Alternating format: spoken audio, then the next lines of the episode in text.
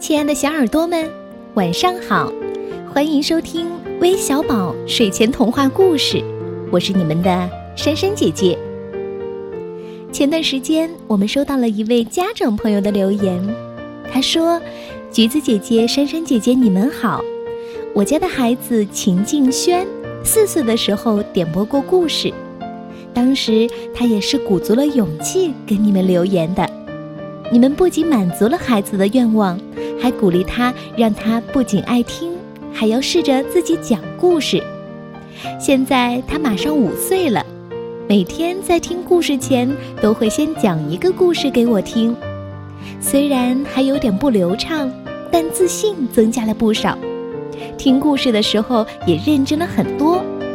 在此，我非常感谢你们带给孩子们故事的同时，还能激发孩子、鼓励孩子。谢谢你们。那过了一年了，静轩小朋友也很自信的跟我们留言点播故事了，来听听他说了些什么吧。橘子姐姐、珊珊姐姐，你们好，我叫婷婷佳，我今年五岁了，我我的生日是十月七号的生日，我。我想点播一个关于关于爸爸的故事，可以吗？作为小寿星的要求，我们当然会满足喽。同时啊，也要祝静轩小朋友生日快乐。当然，我们今天还收到了另外两位小朋友的留言，也想点播关于爸爸的故事。他们是这么说的。珊珊姐姐、芝芝姐姐，你们好我叫王新瑶，今年四岁了。我想点播一个爸爸的故事，谢谢。珊珊姐姐、橘子姐姐，你们好！我叫连月雨，今年六岁了。我想点播一个爸爸爸爸的故事，谢谢。那今天珊珊姐姐就把这个《巴巴爸爸的诞生》送给你们，快来听听吧。巴巴爸爸出生在弗朗斯瓦家的后院里。弗朗斯瓦每天都给花儿浇水。有一天，巴巴爸爸从土里钻出来了，他和弗朗斯瓦马上成了好朋友。可是弗朗斯瓦的妈妈说：“哦，这个家伙太大了，他可不能住在这儿哦。”巴巴爸爸难过的住进了动物园。待在笼子里一点儿也不好玩儿。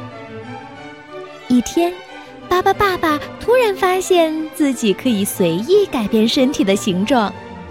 他把头伸到笼子外面，接着身子也出来了。巴巴爸爸自由了，他想和其他动物们交朋友。他变成海狮的样子，可是海狮觉得他长得好奇怪。他变成火烈鸟的样子，可是火烈鸟觉得它不够漂亮。他又变成丹峰驼的样子，可是丹峰驼说他不喜欢有人陪。管理员对巴巴爸爸说：“动物园的动物只能待在笼子里，不能到处乱走。”巴巴爸爸只好离开动物园。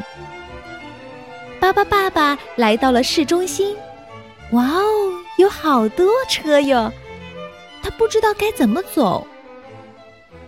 电影院没有巴巴爸爸坐得下的位子，旅馆也没有巴巴爸爸睡得下的房间。巴巴爸爸好伤心呀，他哭了起来。突然，他背后的房子着火了。克里克里克里，爸爸变！爸爸爸爸变成了一架长长的梯子，在消防员赶来之前，所有人都得救了。为了感谢爸爸爸爸，消防员们请他去咖啡馆喝了一杯。哦，糟糕！一只非洲豹从动物园里跑出来了。可里可里可里，爸爸变！巴巴爸爸变成笼子，罩住了危险的非洲豹。非洲豹乖乖的回到了动物园，巴巴爸爸一下子成了大明星，他救了很多人，他是大家眼里的大英雄。巴巴爸爸没有忘记他的好朋友弗朗斯瓦，弗朗斯瓦的爸爸妈妈也愿意巴巴爸爸住在这儿。弗朗斯瓦的爸爸在院子里给巴巴爸爸盖了间大小正好的房子，这样巴巴爸爸每天都可以和小朋友们一起玩了。巴巴爸爸平时最喜欢去公园，在那里有好多好多小朋友。他们都喜欢巴巴爸爸。小朋友们，你也想和巴巴爸爸一起玩吗？看，他正向你招手呢。